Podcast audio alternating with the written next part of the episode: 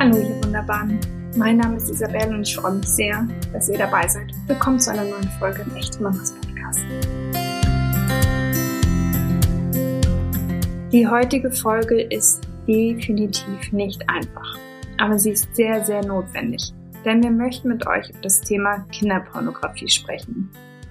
Immer wieder, wie auch aktuell, sorgen Ermittlungen und Strafverfahren gegen vermeintliche Täter für riesige, große Emotionen in der Gesellschaft.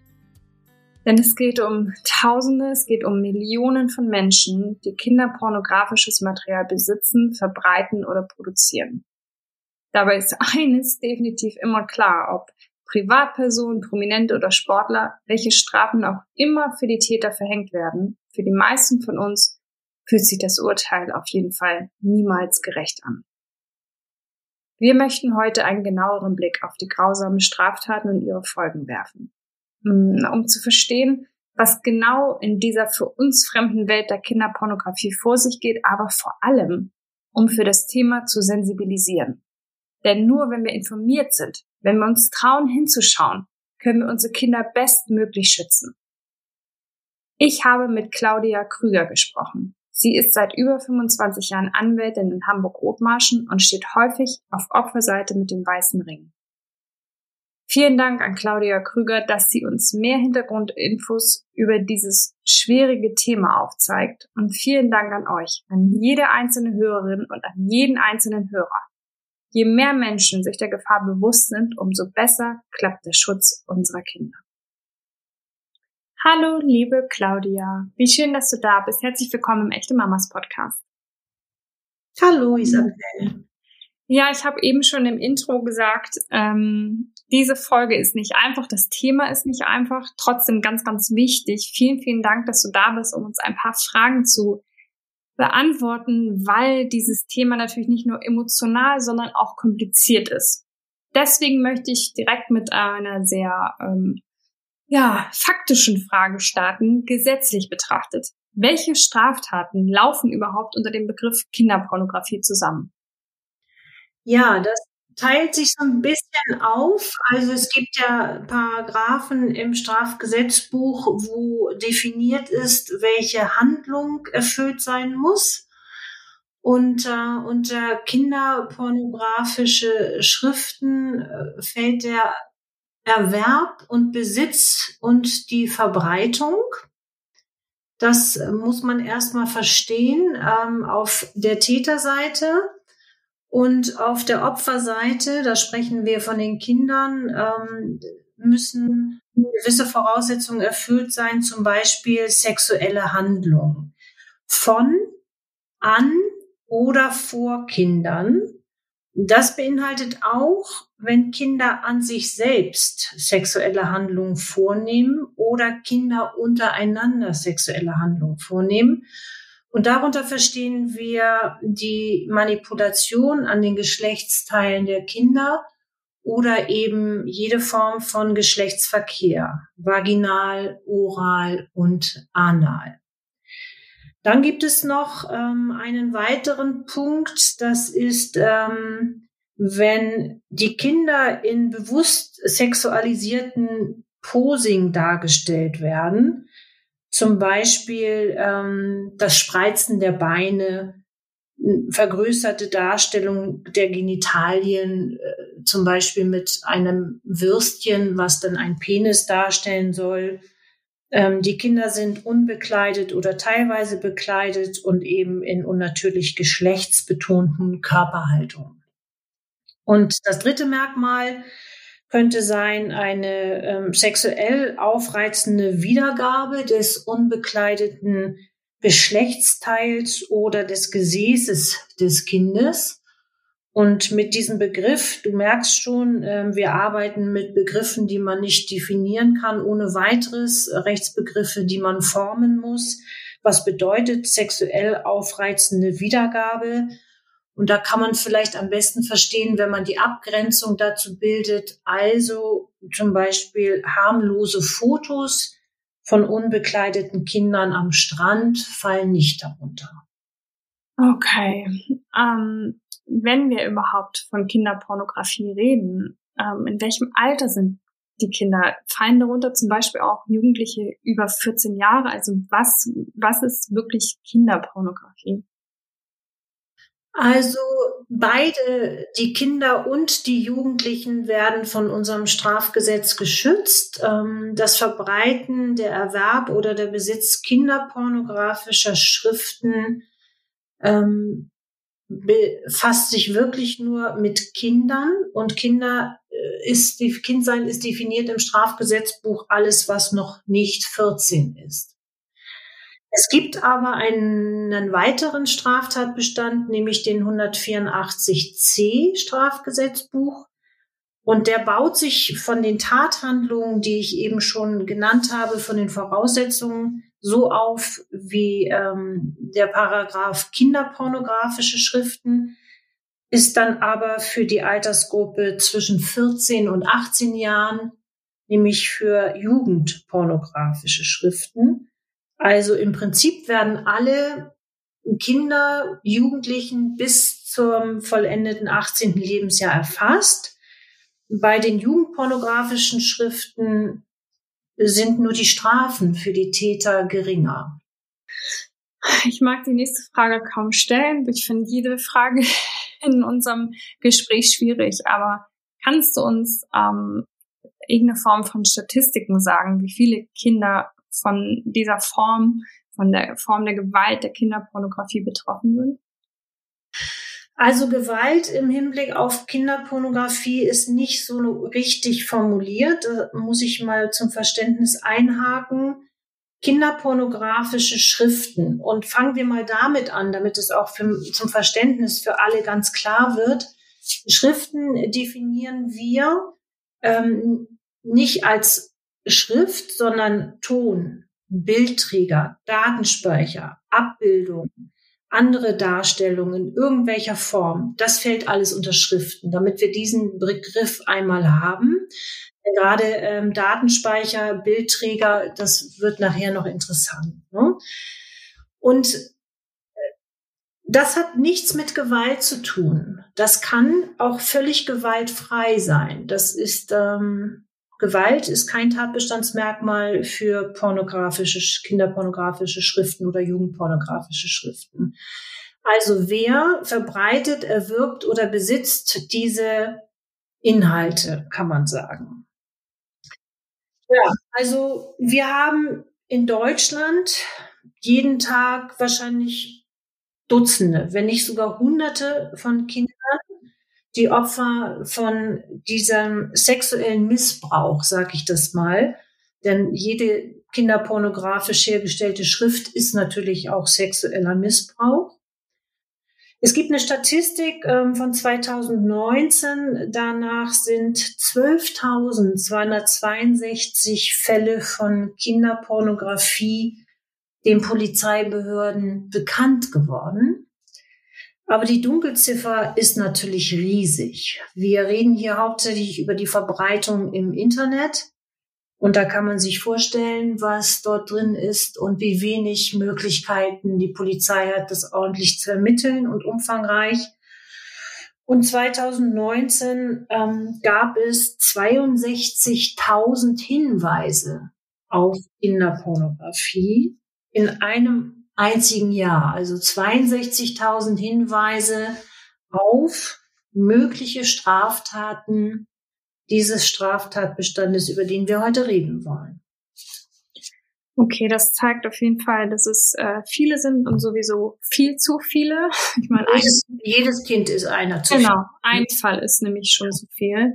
Richtig. Ähm, immer wieder, wenn es jetzt um ähm, Verhandlungen geht, um Prozesse, ähm, die man so in Medien verfolgen kann, ist immer wieder auch ein wichtiger Punkt, ob die Kinderpornografie, ich äh, spreche jetzt in Tüdelchen das Wort nur, äh, im Besitz ist oder ob sie auch verbreitet wird.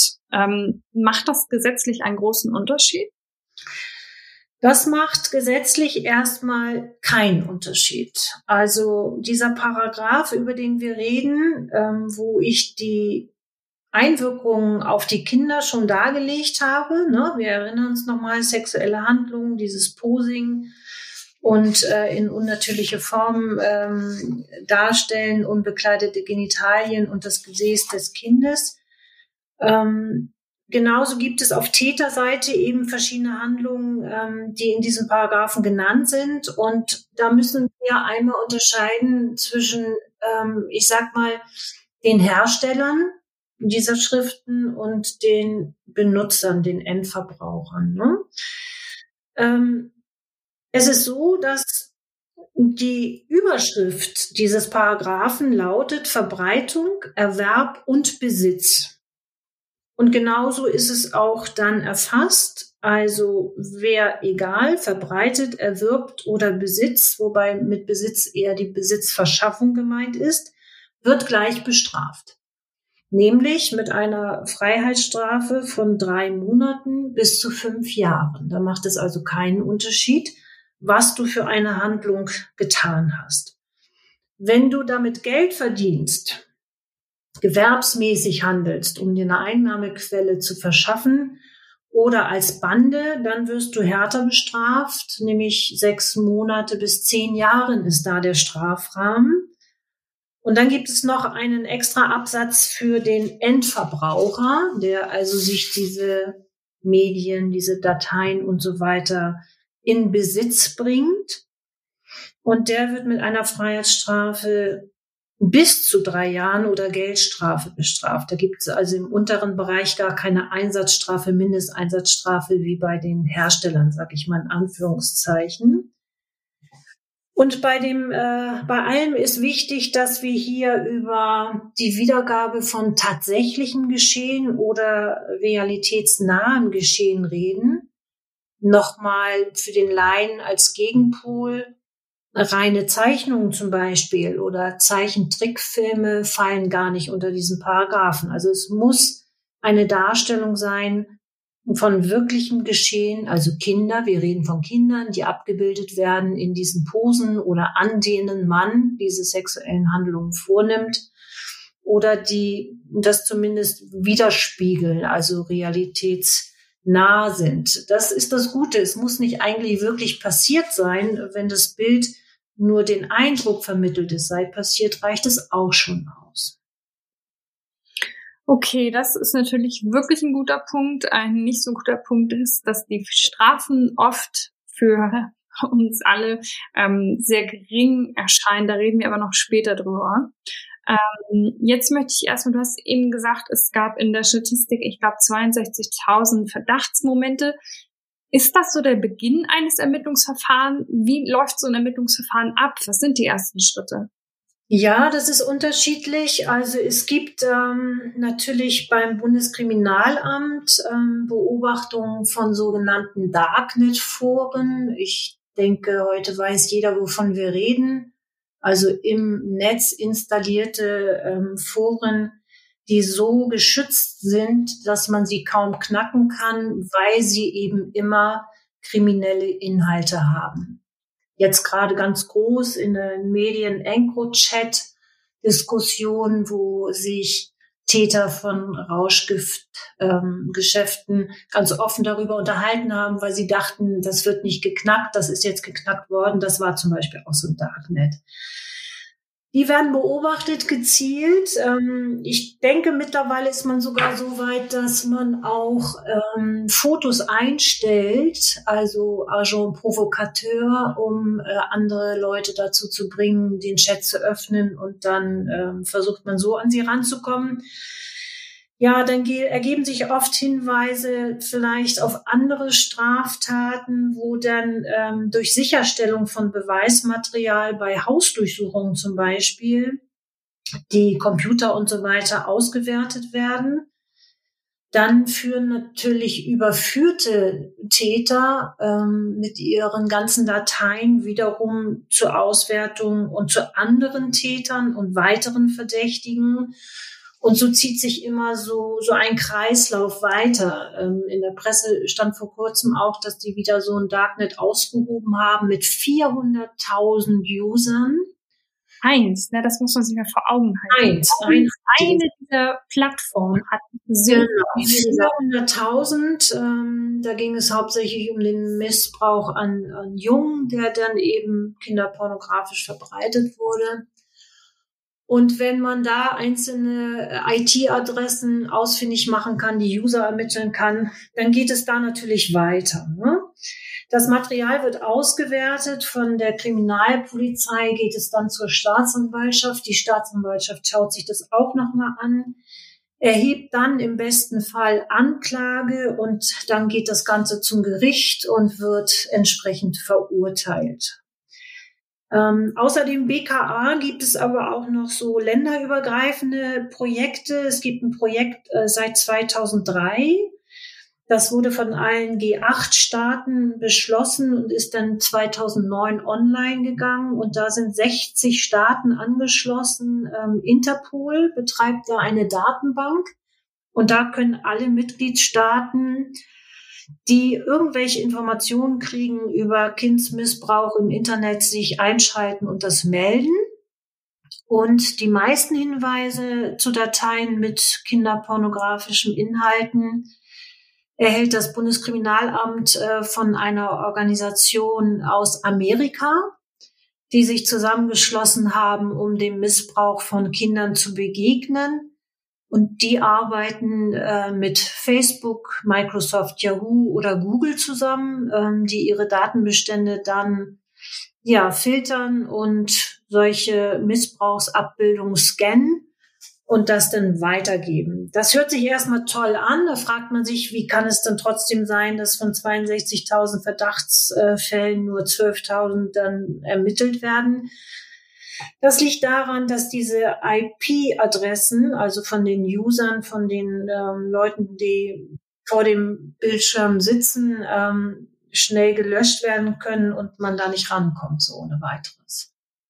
Aber es gibt ein weit vernetztes, weltweit vernetztes ja, Netzwerk von Menschen, die versuchen, diesen Tätern, die hinter diesen Missbrauch stehen, Herr zu werden.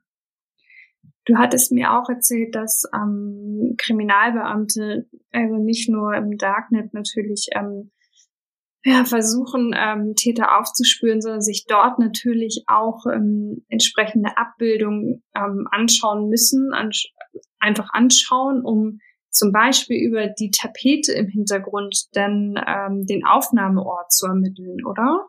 Mhm, ja, das ist richtig. Also wir müssen uns das ja so vorstellen, wenn wir einen Computer beschlagnahmt haben durch eine Hausdurchsuchung, aus welchen Gründen jetzt auch erstmal immer, Anfangsverdacht muss ja immer da sein, dann muss man den natürlich sichten. Und dann muss man den sichten nach diesen Dateien, die unter unsere kinderpornografischen Schriften fallen. Das heißt, es muss Ermittler geben, die sich jedes einzelne Bild angucken.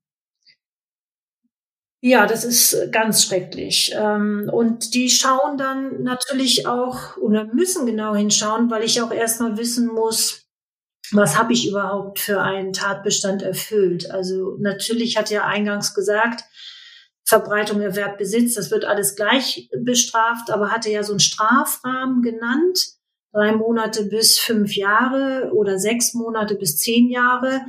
Und um die Tat und Schuld angemessene Strafe zu finden, ist es natürlich entscheidend, habe ich hier ein Foto, ja, wo ein junges Mädchen ihre Beine spreizt und ihr Genital fotografiert wird, oder habe ich einen Jungen, der anal vergewaltigt wird? Und das wird gefilmt und ins Netz gestellt.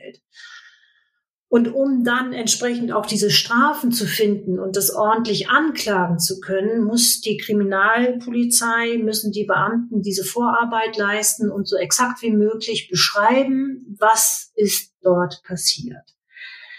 Das passiert beim Bundeskriminalamt nur von Freiwilligen, die sich dazu melden, die dann engmaschig auch psychologisch betreut werden, meistens im Team arbeiten, wo man sich austauschen kann Oft ist eine Supervision eingeschaltet. Das hilft alles bei der Verarbeitung. Bei der Staatsanwaltschaft gibt es natürlich Sonderdezernate und ähm, ich hatte jetzt sogar gehört, dass Ermittler ähm, eine hm, finanzielle Zulage bekommen äh, monatlich, weil, weil ihre Arbeit so schrecklich ist.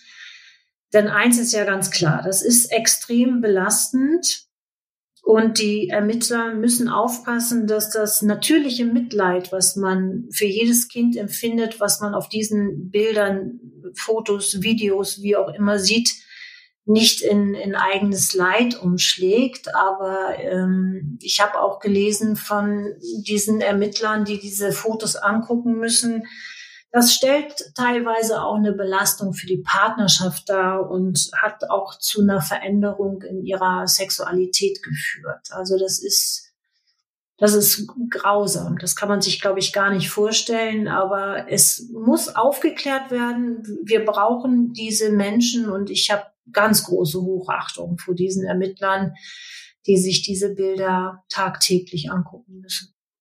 Ja, das wollte ich auch gerade sagen, weil also ich merke schon nur, wenn ich dir zuhöre und äh, dir diese Fragen stelle, dass ich, also ich bin total angespannt. Es fällt mir sehr schwer zu atmen ähm, und ich merke, dass ich so meine Schultern hochziehe und so, weil dieses ganze Thema so beklemmt einfach ist. Deswegen ähm, ist es einfach ja, ein, spüre ich eine große Dankbarkeit und einen großen Respekt gegenüber den Menschen, die sich mit diesem Thema so intensiv befassen müssen, wir mitunter auch du, ähm, weil auch du hast äh, konkrete Fälle ähm, in, in dieser Richtung bearbeiten müssen. Ähm, kannst du uns ein bisschen was davon erzählen? Also ich bin natürlich als Anwältin zur Verschwiegenheit über meine Fälle äh, verpflichtet. Deswegen könnte ich jetzt nur so Allgemeinplätze von mir geben, was, was glaube ich jetzt hier nicht so hilfreich ist. Ne? Also Vielleicht eins, wir kommen ja später noch dazu, was treibt eigentlich die Menschen dazu, solche Taten zu begehen? Und ähm, da weiß ich so aus Gesprächen, ähm, also oft ist es die erste Neugier.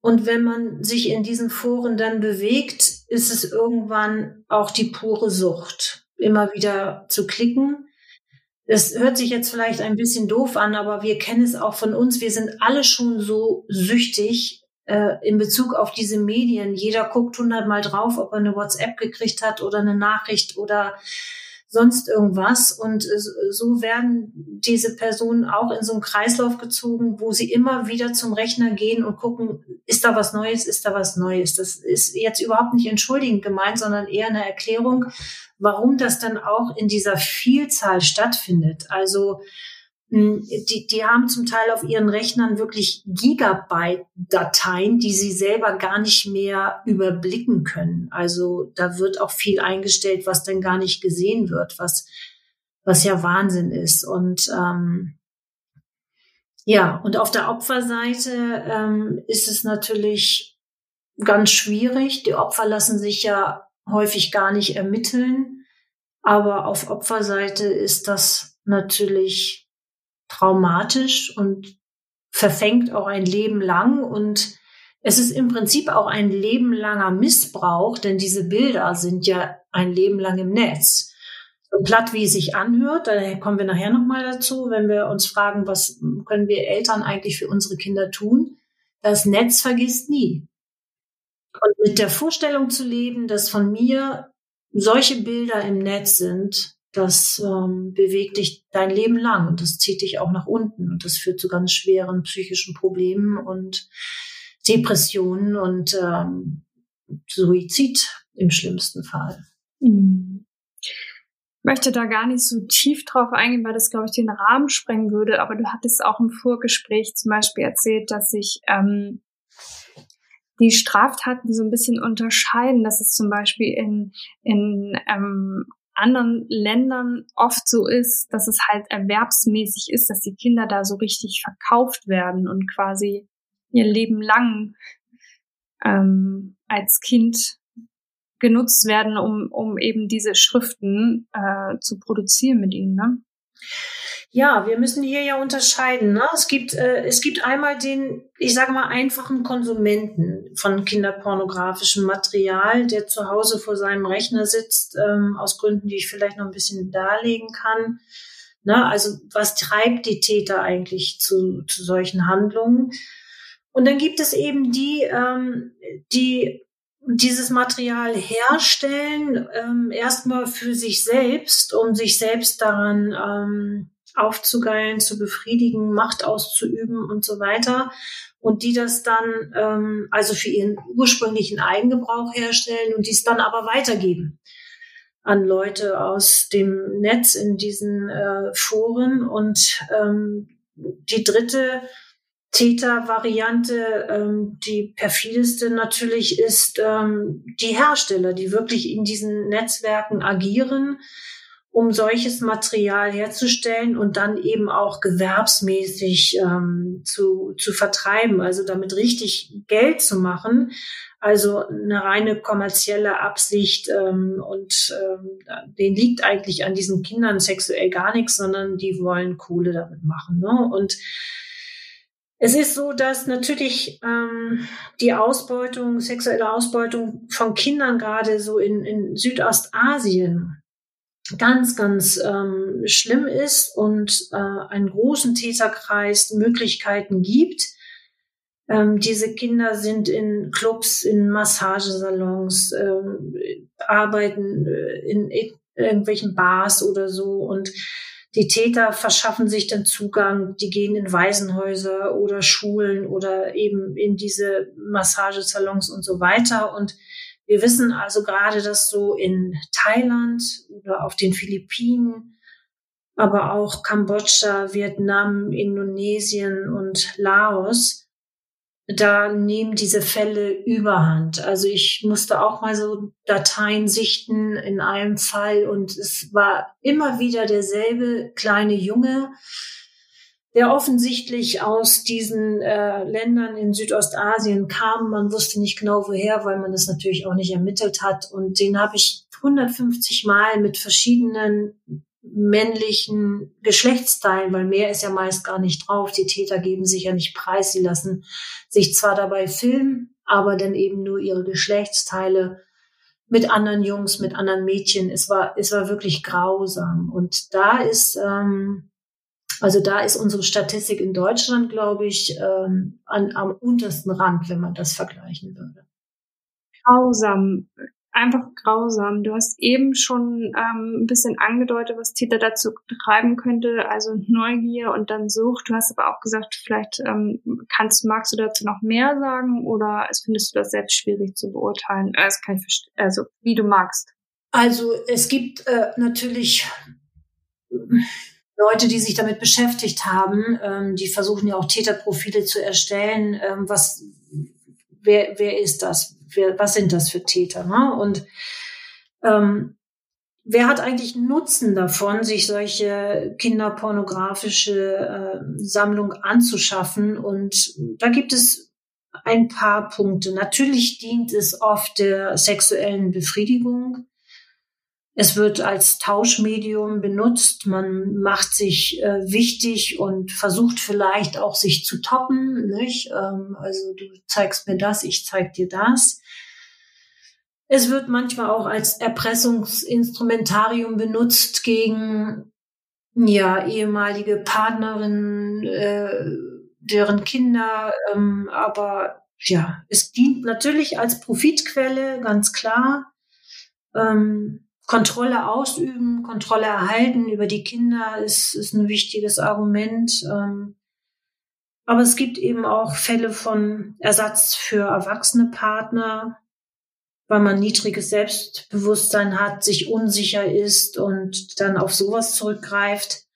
Es gibt aber auch ähm, Täter, die früher selber missbraucht wurden und dann eine Fortsetzung des eigenen Missbrauchs stattfindet.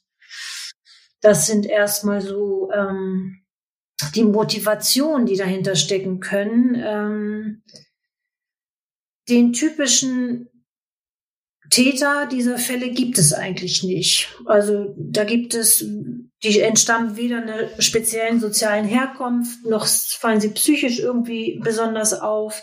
Die kommen aus allen sozialen Schichten. Das macht es ja auch gerade so schwierig, sie zu fassen. Ne? Sind ja überwiegend eher unauffällig angepasst, sind oft verheiratet. Ähm, ja, Reaktionen von Nachbarn und Bekannten ähm, die das mitkriegen, sagen, ach Mensch, nee, also das hätte ich von dem ja nun überhaupt nicht erwartet. Die Täter sind allerdings überwiegend männlich, fast 95 Prozent, ähm, sind so zwischen 30 und 50 Jahre alt. Ja. Zwischen 30 und 50 hast du gesagt? Ja, genau. Ähm, so, was auch sehr interessant war, ähm, der Anteil der nicht-deutschen Täter liegt bei drei bis fünf Prozent. Also wir reden ja immer von Ausländerkriminalität, erhöhter Ausländerkriminalität. Hier ist es mal genau andersrum. Also nicht deutsche Täter drei bis fünf Prozent, ganz niedriges Niveau. Ja, viele haben so einen mittleren bis höheren Bildungsabschluss sind auch berufstätig und sind eigentlich auch noch nie aufgefallen wegen sexuellen Missbrauchs von Kindern. Also da rede ich wirklich von sexueller Nötigung oder Vergewaltigung. Und auch Drogen und Alkohol scheint so in, in dieser ähm, Kategorie der Täter überhaupt keine Rolle zu spielen. Mhm. Ist ähm, ist recht ähnlich mit dem, ich hatte auch ein Gespräch mit Dunkelziffer, ein wunderbarer Verein, der sich ähm, ehrenamtlich für den ja, Schutz von ähm, sexuell belästigten ähm, Kindern einsetzt. Ja, und das Nomen ja auch Omen, ne? Die Dunkelziffer ist so wahnsinnig hoch. Das ja. finde ich, ist sehr, sehr gut benannt, diese Organisation. Ja, auch da kann man nur sagen, Hut ab, ne? Was die wirklich, mhm. wirklich. Und da ist halt auch die Reaktion oder ähm, die Aussage, dass die ähm, Täter meist nicht ähm, ja als diese zugeordnet werden. Das ist die gleiche Reaktion, hätte man nie gedacht. Mhm. Genau. Mhm. Okay, wenn äh, es jetzt Gott sei Dank so ist, dass ein Fall verfolgt werden kann, weil es, ähm, weil es Beweise gibt und es kann angeklagt werden und die Verhandlung hat stattgefunden und dann äh, gibt es auch eine Verurteilung, ähm, was für Folgen ähm, strafrechtlich gesehen kann so ein Verfahren noch haben für den Täter oder auch die Täterin? Mhm. Also erstmal natürlich eine Strafe, die aber, da kommen wir nachher vielleicht nochmal zu, zunächst meistens als Bewährung ausgesetzt wird, also zur Bewährung ausgesetzt wird, die dann nicht verbüßt werden muss in Haft. Aber ähm, was ich eingangs schon sagte, die äh, Ermittlungsbehörden müssen jede einzelne Datei auswerten. Und das sind ja manchmal Massen, da werden dann, äh, wird so eine IT-forensische Auswertung gemacht von Sachverständigen. Und ähm, da kann schon mal je nach Größe äh, der Dateien äh, Kosten produziert werden von mehreren 10.000 Euro. Und wenn ein Täter verurteilt wird, hat er auch die Kosten des Verfahrens zu tragen und ihm werden dann auch diese Sachverständigenkosten aufgebürdet. In manchen Fällen nicht äh, die volle Summe. Da gibt es auch Rechtsprechung, die sagt, das ist dann vielleicht zu viel, aber in den meisten Fällen schon. Also das heißt, die gehen dann aus so einem Strafverfahren mit Schulden in Höhe von mehreren 10.000 Euro, die sie auch bezahlen müssen, ebenso wie sie die Kosten des Verfahrens so und so allgemein zu tragen haben. Wenn wir das Opfer ermitteln können, also namentlich ermitteln können, was ja äußerst schwierig ist in diesen Fällen. Ähm, das muss im Übrigen auch nicht sein, die Datei überführt. Normalerweise habe ich im Strafrecht ja ein Opfer, was auch aussagen muss. Und hier reichen die Bilder als Aussage. Dann werden natürlich Schmerzensgeldforderungen gestellt werden können. Und ähm, wenn es sich um eine Person des öffentlichen Lebens zum Beispiel handelt, dann ist so, eine, so ein Verfahren in der Öffentlichkeit bekannt geworden. Natürlich ein wahnsinniger Image-Schaden. Man kann alles verlieren. Ne? Den Job, die Familie, bei gewerbsmäßigem Handel können auch hohe Beträge vom Staat eingezogen werden. Da schätzt man denn, was haben die damit verdient und dann werden diese Beträge eingezogen. Das sind alles Nebenfolgen, aber wirklich, da fehlt mir ähm, jegliches Mitleid. Ne? Ähm, das weiß man vorher und das kann eigentlich nicht hart genug sein. Und sie verlieren natürlich auch, das kennt unser Strafrecht auch, beziehungsweise unsere Strafprozessordnung, alle Tatmittel. Also Handys, Computers, Kameras, alles, was dazu benutzt wurde, um diese ja, Taten zu begehen, werden natürlich beschlagnahmt und nicht wieder herausgegeben. Okay. Oh. Ich möchte einmal gerne die Seite wechseln ähm, zu uns Eltern von Kindern. Mhm. Wie können wir unsere Kinder schützen, damit sie keine Opfer von, ja, ich sag Kinderpornografie oder wie sagst du, ähm, diesen Schriften werden? Mhm. Ja, das ist ähm, schwierig. Und letztendlich, Isabel, können wir auch nur den Fokus auf unsere Kinder legen. Ne? Also ich glaube, die Kinder in Südostasien, auch Afrika, ähm, in den ärmeren Ländern, Indien, sind so und so verloren. Ähm, da haben wir keinen Einfluss drauf und da wird ähm, das Kind auch angeboten, damit die Eltern was zu essen haben. Also Fokus mal auf unsere Kinder du musst als Eltern eines Kindes, und es ist egal, ob Jung oder Mädchen, ja, ganz aufmerksam sein. Ganz aufmerksam. Und ich finde ein sehr gesundes Maß an Vorsicht im Sinne von nicht allem zu vertrauen. Ich habe äh, vorhin, als wir uns darüber unterhalten hatten, wer ist Täter, mit Absicht eine Statistik der Polizei aus Nordrhein-Westfalen nicht eingeführt, weil ich finde sie fast viel besser in diese Frage. Wer sind die Täter von Kinderpornografie? Und die Statistik aus Nordrhein-Westfalen der Polizei ähm, hat festgestellt, 47,9 Prozent der Täter kommen aus dem näheren Umfeld des Kindes. Männliche Bekannte, oder Freunde der Familie. Andere 46,5 Prozent kommen direkt aus der Familie. Das sind Onkel, Stiefvater, Vater, sonstige männliche Verwandte. Onkel 12 Prozent, Stiefvater 11 Prozent, Vater 10 Prozent, sonstige männliche Verwandte auch 10 Prozent. Nur 1,6 Prozent sind weibliche Verwandte. Und der kleine Rest äh, von 23 Prozent äh, sind männliche Unbekannte und zwei Prozent sind weibliche Unbekannte. Das heißt, wir haben es hier mit großer Nähe zu tun.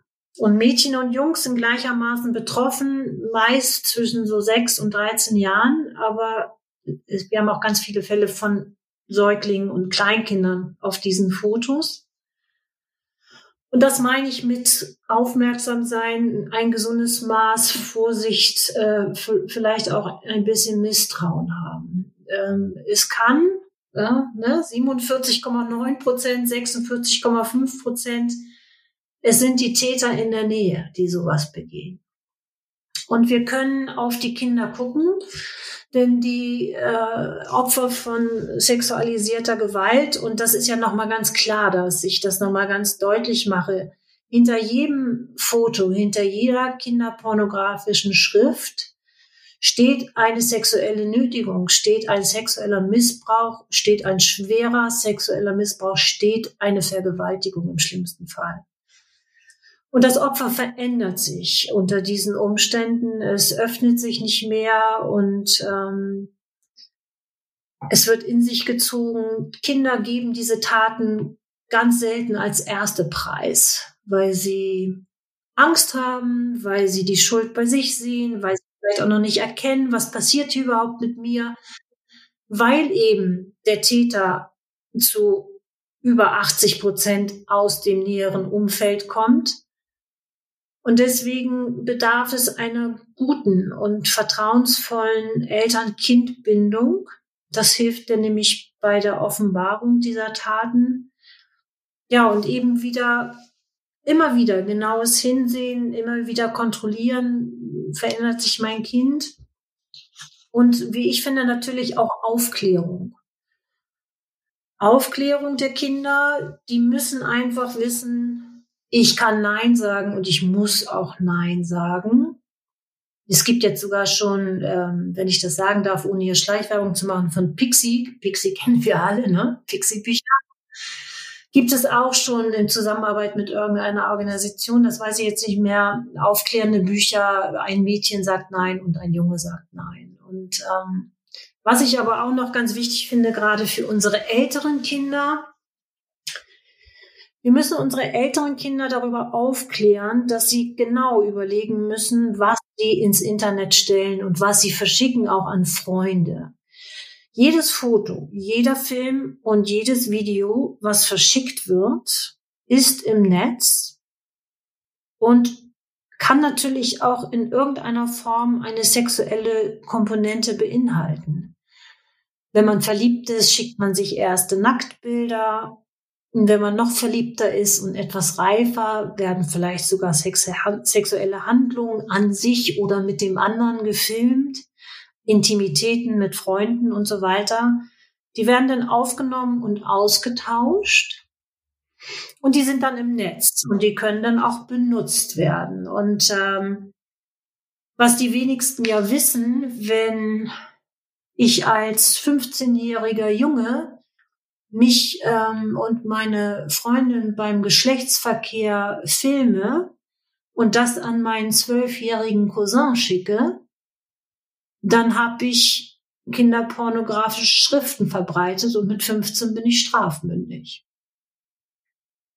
Also nicht nur, dass die Kinder mit diesem unbedarften Umgang äh, zu Opfern werden, sie können auch ganz leicht zu Tätern werden. Hm.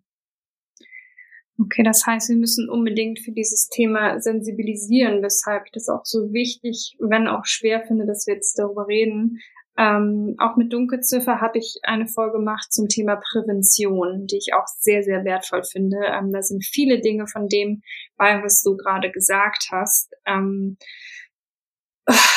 nun ist es ja so, dass auch immer, jetzt haben wir gerade darüber gesprochen, wenn man ähm, ja sich selbst irgendwie zum Beispiel Nacktfotos online stellt oder verschickt, ähm, dann sind das ja schon aufreizende Bilder, aber es passiert ja auch immer wieder, gerade war von ganz Prominenten auch ähm, das Thema oder die, die, die schreckliche Wahrheit einfach präsent geworden, dass ganz normale Kinderfotos, die Kinder sind angezogen, die Kinder haben keine äh, sexualisierte Pose und trotzdem tauchten sie auf solchen Seiten auf, weil ähm, die Köpfe einfach auf nackte Kinderkörper ja. wurden. Ja. Mhm.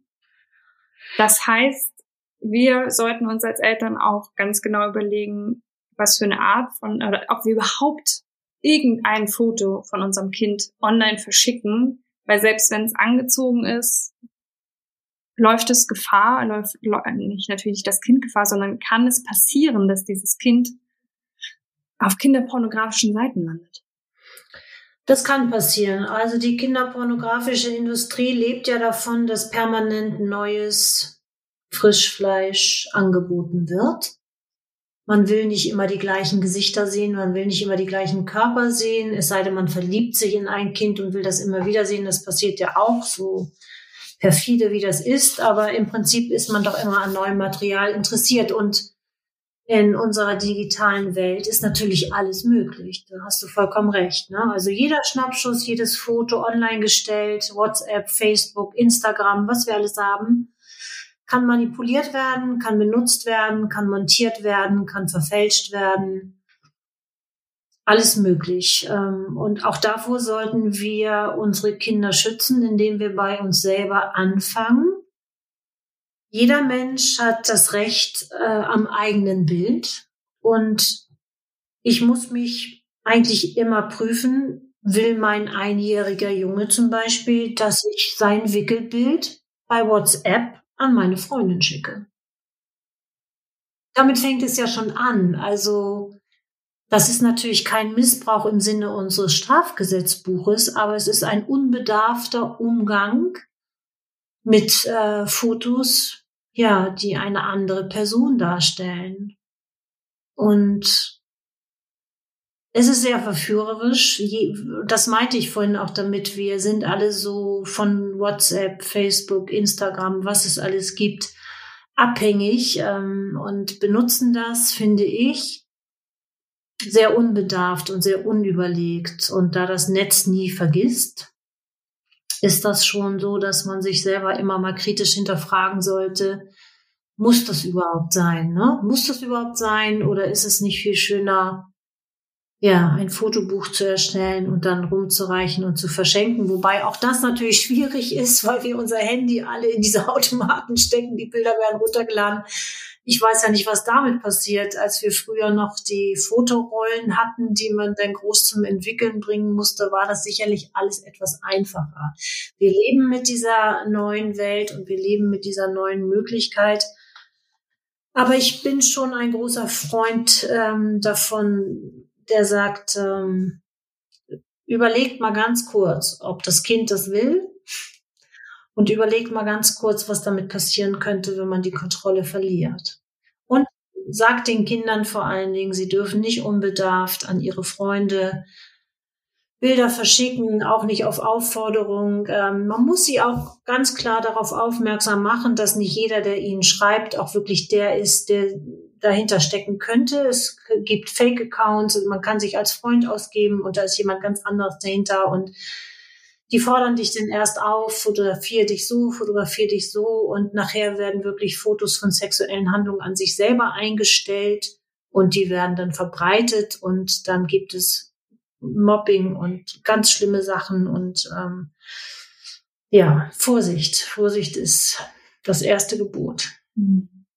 Mhm. Wenn es nun doch so gekommen ist ähm, und ein Täter äh, wird überführt an, aufgrund von Kinderpornografie, aufgrund des Besitzes, aufgrund der Verbreitung. Ähm, und es kann Gott sei Dank eine Verhandlung stattfinden und er wird Gott sei Dank auch verurteilt. Es ist trotzdem oft so, dass wir die Gesellschaft, mich definitiv eingeschlossen, das Gefühl haben, dass die Täter nicht angemessen bestraft werden. Also als vorhin auch sagt, dass Bewährung ab drei Monate muss man vielleicht nicht absitzen, Geldstrafe, mir wird da ganz, ganz übel. Ähm, ja, magst du uns sagen, wie du das siehst? Siehst du da auch so eine Ungerechtigkeit, so ein, so ein Gefühl von unangemessen oder? Also ich bin ähm, Rechtsanwältin und ich finde, wir haben in Deutschland gute Gesetze. Und das Gesetz, unser Strafgesetzbuch, gibt die Strafe vor. Das ist ein breiter Strafrahmen, hatte ich ja vorhin gesagt, drei Monate bis fünf Jahre oder sechs Monate bis zehn Jahre. Und da kommt es dann wirklich auf jede einzelne Datei an. Und äh, wir wissen eigentlich zu wenig über den Inhalt dieser Schriften, weswegen diese Täter vor Gericht gestellt worden sind und ähm, dann letztendlich auch verurteilt worden sind. Und man muss diese Strafen, diese Straferwartung, die das Gesetz festgelegt hat, auch im Gesamtkontext aller anderen Straferwartungen sehen. Ähm, vielleicht ist es so, dass die Gerichte sich scheuen, den Strafrahmen wirklich auszuschöpfen und an die Höchststrafen zu gehen. Aber letztendlich finden wir so und so jede Strafe, die so ein Täter bekommt, als viel zu niedrig, weil wir Mitleid mit den Kindern doch entwickeln und ähm, es überhaupt gar nicht verstehen können. Und wenn wir Eltern von Kindern sind, sind wir noch mal mehr voreingenommen und können es überhaupt gar nicht verstehen. Da kommen ja ganz archaische Gedanken wieder auf, ähm, was man mit diesen Männern sind es ja über 95 Prozent äh, alles machen könnte als Strafe, aber das dürfen wir eben nicht. Wir haben unser Strafgesetzbuch. Was ich so ein bisschen fraglich finde, ich hatte ja vorhin gesagt, der Endverbraucher, der diese Sachen besitzt, kriegt eine niedrigere Strafe, keine Einsatzstrafe, sondern nur Freiheitsstrafe bis zu drei Jahren oder Geldstrafe. Und da frage ich mich schon, ob das sinnvoll ist, denn ohne Nachfrage gibt es keinen Markt. Warum also, das leuchtete mir nicht ein, ist mir nochmal bewusst geworden, als ich mich jetzt vorbereitet gehabt auf unser Gespräch. Warum eigentlich wird der niedriger bestraft per se schon vom Gesetzes wegen her als ähm, derjenige, der es herstellt? Ähm, keine, keines dieser Urteile auch wenn es an die Höchststrafe rangeht, wird uns zufriedenstellen als Allgemeinheit, weil wir diese Art von Straftaten an Kindern begangen als absolut perfide empfinden. Und für das Opfer, für die Opfer, gibt es so keine Genugtuung, weil diese Opfer wissen im Zweifel nicht mal, dass der Täter bestraft wird, weil es eben anonymisierte Bilder sind. Wir ermitteln die Kinder nicht. Wir können die Kinder nur ermitteln, wenn es im häuslichen Umfeld passiert und über das Sofa, über die äh, Tapete, über Nachbarn, die sagen, ach Mensch, das ist doch bei dem und dem das Bild, das erkenne ich jetzt wieder, keine Ahnung, dann auch an die Opfer kommen, die Opfer an dem Prozess teilnehmen können und dann diese Genugtuung äh, des Strafprozesses und der Strafe erfahren. Aber die meisten Opfer wissen nicht mal, dass ihre Täter verurteilt. Okay, nun habe ich ähm, in der Vorbereitung, die ich ähm, auch schon schrecklich fand, ähm, aber was gesehen, was mich gefreut hat, nämlich Anfang des Jahres tatsächlich. Ich habe es nicht mitbekommen, es ist mir vorbeigegangen. Hat der Bundestag ein Gesetzespaket zur Bekämpfung sexualisierter Gewalt gegenüber Kindern beschlossen. Ähm, kannst du uns so ein bisschen durch geplante Maßnahmen führen? Ja, das kann ich. Ähm, also es gibt ja immer wieder Verschärfungen im Strafgesetzbuch und äh, Fokus auf die Opfer ist ja auch in den letzten Jahren erst gewachsen, Opferentschädigungsgesetz und ähm, alles Mögliche, was da auf die Wege gebracht worden sind. Das ist schon ganz gut. Und jetzt ähm, ja ist dieses Paket äh, mit ein paar Punkten belegt. Also erstmal soll ähm, das Strafgesetzbuch noch verschärft und erweitert werden. Eine ganz wichtige Maßnahme finde ich, dass ähm, das Verbreiten, Besitz und Besitzverschaffung von Kinderpornografie jetzt zu einem Verbrechen wird. Das heißt, wir sind bei einer Mindeststrafe von einem Jahr. Unter dem soll es dann gar nicht losgehen. Das ist ein Verbrechenstatbestand. Ähm, das führt dann auch dazu, dass derjenige einen Pflichtverteidiger bestellt bekommen muss, also einen Anwalt, der seine Interessen vor Gericht vertritt. Und die meisten nehmen sich aber eh Anwälte. Aber die Strafen sollen erhöht werden. Und ähm, für die Verbreitung von Kinderpornografie ähm, wird die Strafe, die ich vorhin erwähnt habe, dann nochmal nach oben erhöht, nämlich dann von einem Jahr bis zu zehn Jahren. Vorher nur drei Monate bis fünf. Ne? Ähm, Besitz und Besitzverschaffung sollen auch härter bestraft werden, nämlich bis zu fünf Jahren statt drei Jahren. Und ähm, das gewerbsmäßige oder bandenmäßige Verbreiten, was ich vorhin sagte, äh, Menschen, die Kinder quälen, nur um Geld zu machen, da wird die Freiheitsstrafe von zwei Jahren äh, bis 15 Jahren im Gesetz festgelegt. Vorher waren es sechs Monate bis zehn Jahre. Das ist schon mal ein guter Ansatz. Ähm, was wir uns allerdings nicht vormachen dürfen, ist, dass die Täter, die sich einmal dazu entschlossen haben, dieser ähm, Industrieproduktion nachzugehen, denn was anderes ist es ja nicht mehr, ähm, werden sich davon nicht abschrecken lassen. Die nehmen das in Kauf, aber es ist vielleicht für die Endverbraucher, ähm, für die Kerle, die vor dem Rechner sitzen, vielleicht doch noch mal eine Abschreckung. Und es ist natürlich ein Signal für die Opfer, ne? für die ja, das ist gut. Äh, dann ist ähm, die Verjährung, äh, bei der Verjährung soll was passieren oder ist was passiert. Ähm, da wird zum Schutze der Opfer die Verjährungsfrist erst ähm, zu laufen beginnen, wenn das Opfer das 30. Lebensjahr erreicht hat. Das heißt, sollte ein 14-jähriges Mädchen, ähm, was sich irgendwann im Netz mal ähm, da abgebildet gefunden hat, das mit 28 entdecken oder so, dann ist diese Tat noch nicht verjährt und kann eben entsprechend von den Strafverfolgungsbehörden noch verfolgt werden. Dann ähm, weil wir uns im häuslichen Bereich bewegen, hatte ich ja vorhin gesagt, häuslicher Bereich oder Bekanntenbereich, ähm, sollen auch die Familienrichterinnen und Familienrichter eine bessere Qualifikation bekommen, weil die oft mit solchen Fällen zu tun haben und es gar nicht merken. Und ähm, da sollen sie besser geschult sein, um Aufdeckung äh, leisten zu können, um konkreter darauf hingewiesen zu werden. Das könnte ein Kind sein, was auch eben diesem Missbrauch unterliegt. Ähm, das gleiche gilt für die Jugendrichter und Jugendrichterinnen, Staatsanwälte, die sich alle mit diesen Kinderschutzsachen äh, beschäftigen. Die sollen besser geschult werden, auch mit diesen kindlichen Opferzeugen besser umzugehen, wenn sie denn vorhanden sind.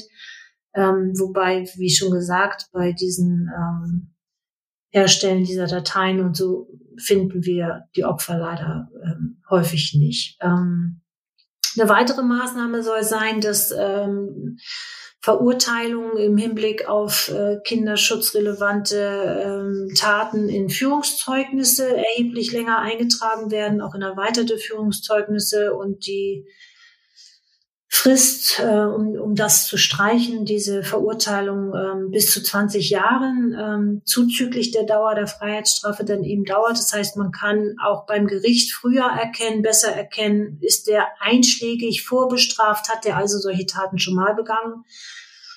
Ja, und ähm, es gibt, glaube ich, sogar Überlegungen, äh, Verurteilungen ähm, wegen sexuellen Kindesmissbrauch schweren sexuellen Kindesmissbrauch. Da rede ich eben auch von ne, Aufnahme einer Vergewaltigung eines Kindes, was wir eingangs besprochen hatten.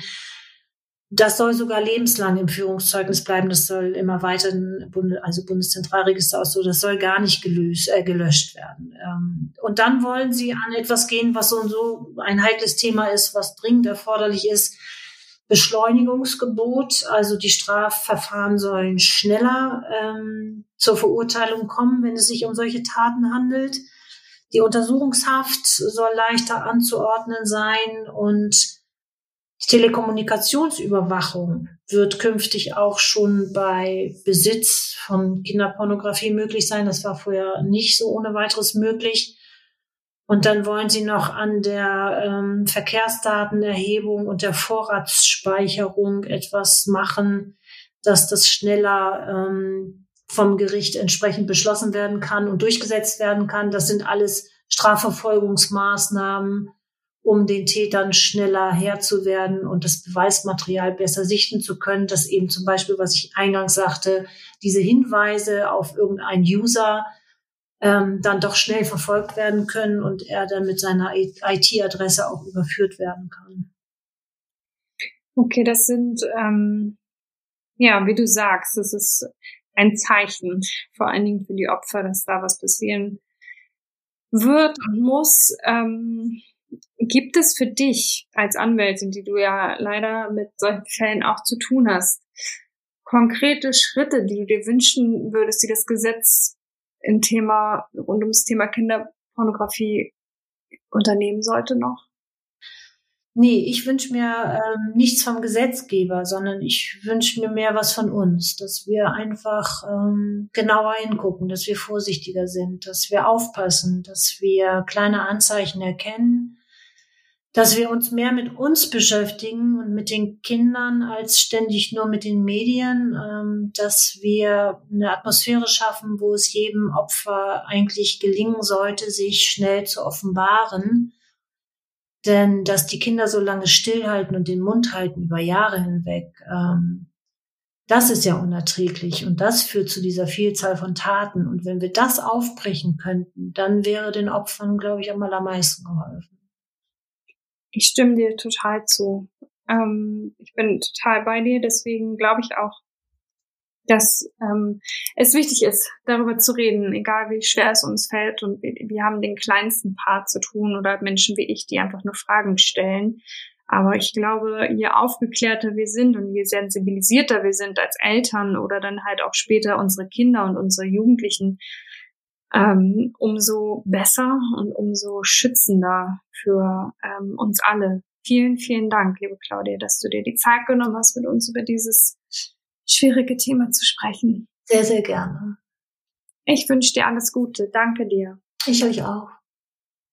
Noch einmal vielen, vielen Dank an dich, Claudia, für, ich habe es eben schon gesagt, für deine Zeit, für deine, deinen Einblick in diese Welt, äh, dafür, dass du dich mit uns diesem schwierigen Thema gestellt hast. Auch an euch, die alle durchgehalten haben. Noch einmal vielen, vielen Dank, dass ihr ähm, euch das angetan habt. So kann man es ja nur sagen tatsächlich. Mir selbst geht's überhaupt nicht gut. Ich finde das sehr, sehr, sehr belastend, dieses Thema. Und ähm, ja, würde mir wünschen, wir müssten nicht darüber reden, aber es passiert und deswegen glaube ich, ist es wichtig, dass wir darüber sprechen, auch wenn es ähm, nicht einfach ist.